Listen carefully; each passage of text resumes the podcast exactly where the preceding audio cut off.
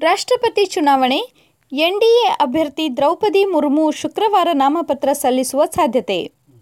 ರಾಷ್ಟ್ರಪತಿ ಚುನಾವಣೆಯ ರಾಷ್ಟ್ರಪತಿ ಸ್ಥಾನದ ಎನ್ಡಿಎ ಅಭ್ಯರ್ಥಿ ದ್ರೌಪದಿ ಮುರ್ಮು ಅವರು ಶುಕ್ರವಾರ ನಾಮಪತ್ರ ಸಲ್ಲಿಸುವ ಸಾಧ್ಯತೆ ಇದೆ. ಗುರುವಾರ ಒಡಿಶಾದ ಭುವನೇಶ್ವರದಿಂದ ರಾಜಧಾನಿಗೆ ಆಗಮಿಸಿ ಪ್ರಧಾನಿ ನರೇಂದ್ರ ಮೋದಿ ಮತ್ತು ಗೃಹ ಸಚಿವ ಅಮಿತ್ ಶಾ ಅವರನ್ನು ಭೇಟಿಯಾಗಿ ಚರ್ಚಿಸಿದರು. ಪ್ರಮುಖ ಮುಖಂಡರ ಉಪಸ್ಥಿತಿಯಲ್ಲಿ ಅವರು ಶುಕ್ರವಾರ ನಾಮಪತ್ರ ಸಲ್ಲಿಸುವ ಸಾಧ್ಯತೆ ಇದೆ. ಸಂಸದೀಯ ವ್ಯವಹಾರಗಳ ಸಚಿವ ಪ್ರಹ್ಲಾದ್ ಜೋಶಿ ಅವರು ದೆಹಲಿಯ ನಿವಾಸದಲ್ಲಿ ನಾಮಪತ್ರವನ್ನು ಸಿದ್ಧಪಡಿಸಲಾಗುತ್ತಿದೆ. ಪ್ರಧಾನಿ ಮೋದಿ, ಹಿರಿಯ ಸಚಿವರಾದ ರಾಜನಾಥ್ ಸಿಂಗ್, ಅಮಿತ್ ಶಾ, ಬಿಜೆಪಿ ಅಧ್ಯಕ್ಷ ಜೆಪಿ ನಡ್ಡಾ ಸೇರಿದಂತೆ ಪ್ರಮುಖರು ಮುರ್ಮು ಅವರ ಹೆಸರು ಪ್ರಸ್ತಾಪಿಸಲಿದ್ದಾರೆ. ಮುರ್ಮು ಹೆಸರು ಅನುಮೋದಿಸಿರುವ ಕೇಂದ್ರದ ಸಚಿವರುಗಳು, ಹಿರಿಯ ಬಿಜೆಪಿ ನಾಯಕರು ಹಾಗೂ ಇವರಿಗೆ ಬೆಂಬಲ ಘೋಷಿಸಿರುವ ಬಿಜೆಡಿಯ ಶಶ್ಮಿತ್ ಪಾತ್ರಾ ಸೇರಿದಂತೆ ಹಲವು ಮುಖಂಡರು ಜೋಶಿಯವರ ನಿವಾಸದಲ್ಲಿ ಗುರುವಾರ ಸೇರಿದ್ದರು. ಆಯ್ಕೆಯಾದಲ್ಲಿ ಮುರ್ಮು ಅವರು ರಾಷ್ಟ್ರಪತಿ ಸ್ಥಾನಕ್ಕೇರಿದ ಬುಡಕಟ್ಟು ಸಮಾಜದ ಪ್ರಥಮ ಮಹಿಳೆ ಹಾಗೂ ಈ ಸ್ಥಾನಕ್ಕೇರಿದ ದ್ವಿತೀಯ ಮಹಿಳೆಯಾಗಲಿದ್ದಾರೆ. ವಿರೋಧ ಪಕ್ಷಗಳು ಸರ್ವಸಮ್ಮತ ಅಭ್ಯರ್ಥಿಯಾಗಿ ಯಶವಂತ್ ಸಿನ್ಹಾ ಅವರನ್ನು ಕಣಕ್ಕಿಳಿಸಿವೆ. ಮಯನ್ಮಾರ್ನ ಸೂಕಿ ಗೋಪ್ಯ ಸ್ಥಳದಿಂದ ಕಾರಾಗೃಹಕ್ಕೆ ಸ್ಥಳಾಂತರ. ಈವರೆಗೆ ಗೋಪ್ಯ ಕಾರಾಗೃಹದಲ್ಲಿ ಇರಿಸಲಾಗಿದ್ದ ನ್ಯಾಷನಲ್ ಲೀಗ್ ಫಾರ್ ಡೆಮಾಕ್ರಸಿ ಪಕ್ಷದ ನಾಯಕಿ ಆಂಗ್ ಸಾನ್ ಸೂಕಿ ಅವರನ್ನು ಇದೀಗ ಮಯನ್ಮಾರ್ ರಾಜಧಾನಿ ನಾಯ್ಪೀಡಾ ನಗರದ ಕಾರಾಗೃಹಕ್ಕೆ ಸ್ಥಳಾಂತರಿಸಲಾಗಿದೆ ಎಂದು ಬ್ಯಾಂಕಾಕ್ನ ಕಾನೂನು ಅಧಿಕಾರಿಗಳು ತಿಳಿಸಿದ್ದಾರೆ. ಅವರ ವಿರುದ್ಧದ ಕೋರ್ಟ್ ಪ್ರಕರಣಗಳ ವಿಚಾರಣೆಯು ಕಾರಾಗೃಹ ಆವರಣದಲ್ಲಿ ನಿರ್ಮಿಸಲಾಗಿರುವ ಕಟ್ಟಡದಲ್ಲಿ ನಡೆಯಲಿದೆ ಎಂದು ಅಧಿಕಾರಿಗಳು ಮಾಹಿತಿ ನೀಡಿದ್ದಾರೆ. ಪ್ರಜಾಸತ್ತಾತ್ಮಕವಾಗಿ ಆಯ್ಕೆಯಾಗಿದ್ದ ಸೂಕಿ ಅವರ ಸರ್ಕಾರವನ್ನು ಎರಡು ಸಾವಿರದ ಇಪ್ಪತ್ತೊಂದರ ಫೆಬ್ರವರಿ ಒಂದರಂದು ಸೇನೆ ತನ್ನ ಸ್ವಾಧೀನಕ್ಕೆ ಪಡೆದುಕೊಂಡಿತ್ತು. ಬಳಿಕ ಸೂಕಿ ಅವರನ್ನು ಭ್ರಷ್ಟಾಚಾರ ಆರೋಪದ ಮೇರೆಗೆ ಸೇನೆ ವಶಕ್ಕೆ ಪಡೆದಿತ್ತು. ವಾಕಿ ಟಾಕಿಗಳ ಅಕ್ರಮ ಆಮದು ಮತ್ತು ಬಳಕೆ ಹಾಗೂ ಕೋವಿಡ್ ನಿಯಮಾವಳಿಗಳ ಉಲ್ಲಂಘನೆ ಪ್ರಕರಣದಲ್ಲಿ ದೂಷಿಯಾಗಿರುವ ಸೂಕಿ ಅವರಿಗೆ ಈಗಾಗಲೇ ಹನ್ನೊಂದು ವರ್ಷಗಳ ಕಾರಾಗೃಹ ಶಿಕ್ಷೆಗೆ ವಿಧಿಸಲಾಗಿದೆ. ಅಲ್ಲದೆ, ಭ್ರಷ್ಟಾಚಾರ ಮತ್ತು ಚುನಾವಣೆ ಅಕ್ರಮ ಹಾಗೂ ಅಧಿಕಾರಿಗಳ ರಹಸ್ಯ ಕಾಯ್ದೆ ಉಲ್ಲಂಘನೆ ಆರೋಪಗಳು ಅವರ ಮೇಲೆ ಹೊರಿಸಲಾಗಿದೆ. ಆದರೆ ಸೂಕಿ ಬೆಂಬಲಿಗರು ಮತ್ತು ಮಾನವ ಹಕ್ಕುಗಳ ಹೋರಾಟಗಾರರು ಸೂಕಿ ಅವರ ಮೇಲಿನ ಆರೋಪಗಳು ರಾಜಕೀಯ ಪ್ರೇರಿತ ಎಂದು ಆರೋಪಿಸಿದ್ದಾರೆ. ರಾಷ್ಟ್ರಪತಿ ಚುನಾವಣೆ, ಎನ್ಡಿಎ ಅಭ್ಯರ್ಥಿ ದ್ರೌಪದಿ ಮುರ್ಮು ಶುಕ್ರವಾರ ನಾಮಪತ್ರ ಸಲ್ಲಿಸುವ ಸಾಧ್ಯತೆ.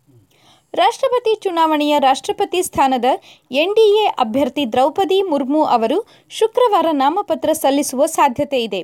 ಗುರುವಾರ ಒಡಿಶಾದ ಭುವನೇಶ್ವರದಿಂದ ರಾಜಧಾನಿಗೆ ಆಗಮಿಸಿ ಪ್ರಧಾನಿ ನರೇಂದ್ರ ಮೋದಿ ಮತ್ತು ಗೃಹ ಸಚಿವ ಅಮಿತ್ ಶಾ ಅವರನ್ನು ಭೇಟಿಯಾಗಿ ಚರ್ಚಿಸಿದರು. ಪ್ರಮುಖ ಮುಖಂಡರ ಉಪಸ್ಥಿತಿಯಲ್ಲಿ ಅವರು ಶುಕ್ರವಾರ ನಾಮಪತ್ರ ಸಲ್ಲಿಸುವ ಸಾಧ್ಯತೆ ಇದೆ. ಸಂಸದೀಯ ವ್ಯವಹಾರಗಳ ಸಚಿವ ಪ್ರಹ್ಲಾದ್ ಜೋಶಿ ಅವರು ದೆಹಲಿಯ ನಿವಾಸದಲ್ಲಿ ನಾಮಪತ್ರವನ್ನು ಸಿದ್ಧಪಡಿಸಲಾಗುತ್ತಿದೆ. ಪ್ರಧಾನಿ ಮೋದಿ, ಹಿರಿಯ ಸಚಿವರಾದ ರಾಜನಾಥ್ ಸಿಂಗ್, ಅಮಿತ್ ಶಾ ಬಿಜೆಪಿ ಅಧ್ಯಕ್ಷ ಜೆಪಿ ನಡ್ಡಾ ಸೇರಿದಂತೆ ಪ್ರಮುಖರು ಮುರ್ಮು ಅವರ ಹೆಸರು ಪ್ರಸ್ತಾಪಿಸಲಿದ್ದಾರೆ. ಮುರ್ಮು ಹೆಸರು ಅನುಮೋದಿಸಿರುವ ಕೇಂದ್ರದ ಸಚಿವರುಗಳು, ಹಿರಿಯ ಬಿಜೆಪಿ ನಾಯಕರು ಹಾಗೂ ಇವರಿಗೆ ಬೆಂಬಲ ಘೋಷಿಸಿರುವ ಬಿಜೆಡಿಯ ಶಶ್ಮಿತ್ ಪಾತ್ರಾ ಸೇರಿದಂತೆ ಹಲವು ಮುಖಂಡರು ಜೋಶಿಯವರ ನಿವಾಸದಲ್ಲಿ ಗುರುವಾರ ಸೇರಿದ್ದರು. ಆಯ್ಕೆಯಾದಲ್ಲಿ ಮುರ್ಮು ಅವರು ರಾಷ್ಟ್ರಪತಿ ಸ್ಥಾನಕ್ಕೇರಿದ ಬುಡಕಟ್ಟು ಸಮಾಜದ ಪ್ರಥಮ ಮಹಿಳೆ ಹಾಗೂ ಈ ಸ್ಥಾನಕ್ಕೇರಿದ ದ್ವಿತೀಯ ಮಹಿಳೆಯಾಗಲಿದ್ದಾರೆ. ವಿರೋಧ ಪಕ್ಷಗಳು ಸರ್ವಸಮ್ಮತ ಅಭ್ಯರ್ಥಿಯಾಗಿ ಯಶವಂತ್ ಸಿನ್ಹಾ ಅವರನ್ನು ಕಣಕ್ಕಿಳಿಸಿವೆ. ರಾಷ್ಟ್ರೀಯ ತನಿಖಾ ಸಂಸ್ಥೆ ಮುಖ್ಯಸ್ಥರಾಗಿ ದಿನಕರ್ ಗುಪ್ತಾ ನೇಮಕ. ಹಿರಿಯ ಐಪಿಎಸ್ ಅಧಿಕಾರಿ ದಿನಕರ್ ಗುಪ್ತಾ ಅವರನ್ನು ಗುರುವಾರ ರಾಷ್ಟ್ರೀಯ ತನಿಖಾ ಸಂಸ್ಥೆಯ ಮಹಾನಿರ್ದೇಶಕರಾಗಿ ನೇಮಕ ಮಾಡಲಾಗಿದೆ ಎಂದು ಸಿಬ್ಬಂದಿ ಸಚಿವಾಲಯ ತಿಳಿಸಿದೆ. ಪಂಜಾಬ್ ಕೇಡರ್ನ ಹತ್ತೊಂಬತ್ತು ನೂರ ಎಂಬತ್ತೇಳನೇ ಬ್ಯಾಚ್ ಐಪಿಎಸ್ ಅಧಿಕಾರಿ ಗುಪ್ತಾ ಅವರ ನೇಮಕಾತಿಯನ್ನು ಸಂಪುಟ ಸಭೆ ಅನುಮೋದಿಸಿದ್ದು, ಎರಡು ಸಾವಿರದ ಇಪ್ಪತ್ನಾಲ್ಕರ ಮಾರ್ಚ್ ಮೂವತ್ತೊಂದರವರೆಗೆ ಮುಖ್ಯಸ್ಥರಾಗಿರುತ್ತಾರೆ. ಛತ್ತೀಸ್ಗಢ ಕೇಡರ್ನ ಹತ್ತೊಂಬತ್ತು ನೂರ ಎಂಬತ್ತೇಳನೇ ಬ್ಯಾಚ್ನ ಐಪಿಎಸ್ ಅಧಿಕಾರಿ ಸ್ವಾಗತ್ ದಾಸ್ ಅವರನ್ನು ಗೃಹ ಸಚಿವಾಲಯದ ವಿಶೇಷ ಕಾರ್ಯದರ್ಶಿ ಆಂತರಿಕ ಭದ್ರತೆಯಾಗಿ ನೇಮಿಸಿ ಆದೇಶ ಹೊರಡಿಸಲಾಗಿದೆ. ಇಸ್ರೋ ನಿರ್ಮಿತ ಜಿ ಸ್ಯಾಟ್ ಟ್ವೆಂಟಿ ಫೋರ್ ಉಪಗ್ರಹ ದಕ್ಷಿಣ ಅಮೆರಿಕದಿಂದ ಉಡಾವಣೆ. ಅತ್ಯಾಧುನಿಕ ಜಿ ಸ್ಯಾಟ್ ಟ್ವೆಂಟಿ ಫೋರ್ ಉಪಗ್ರಹವನ್ನು ದಕ್ಷಿಣ ಅಮೆರಿಕದ ಫ್ರೆಂಚ್ ಗಯಾನಾದಿಂದ ಗುರುವಾರ ಯಶಸ್ವಿಯಾಗಿ ಉಡಾವಣೆ ಮಾಡಲಾಯಿತು ಎಂದು ಇಸ್ರೋ ತಿಳಿಸಿದೆ.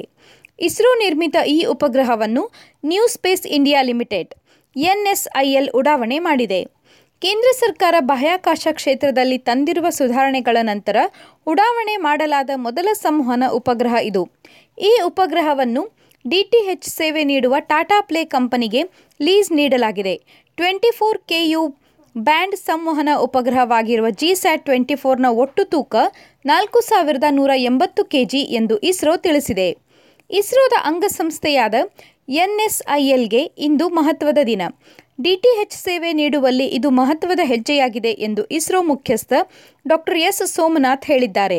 ಎರಡು ಸಾವಿರದ ಹತ್ತೊಂಬತ್ತರಲ್ಲಿ ಎನ್ಎಸ್ಐಎಲ್ ಸ್ಥಾಪಿಸಲಾಗಿದೆ. ಸಂಸ್ಥೆಯು ಉಪಗ್ರಹಗಳ ನಿರ್ಮಾಣ, ಉಡಾವಣೆ ಹಾಗೂ ಅವುಗಳ ನಿರ್ವಹಣೆ ಮಾಡುತ್ತದೆ.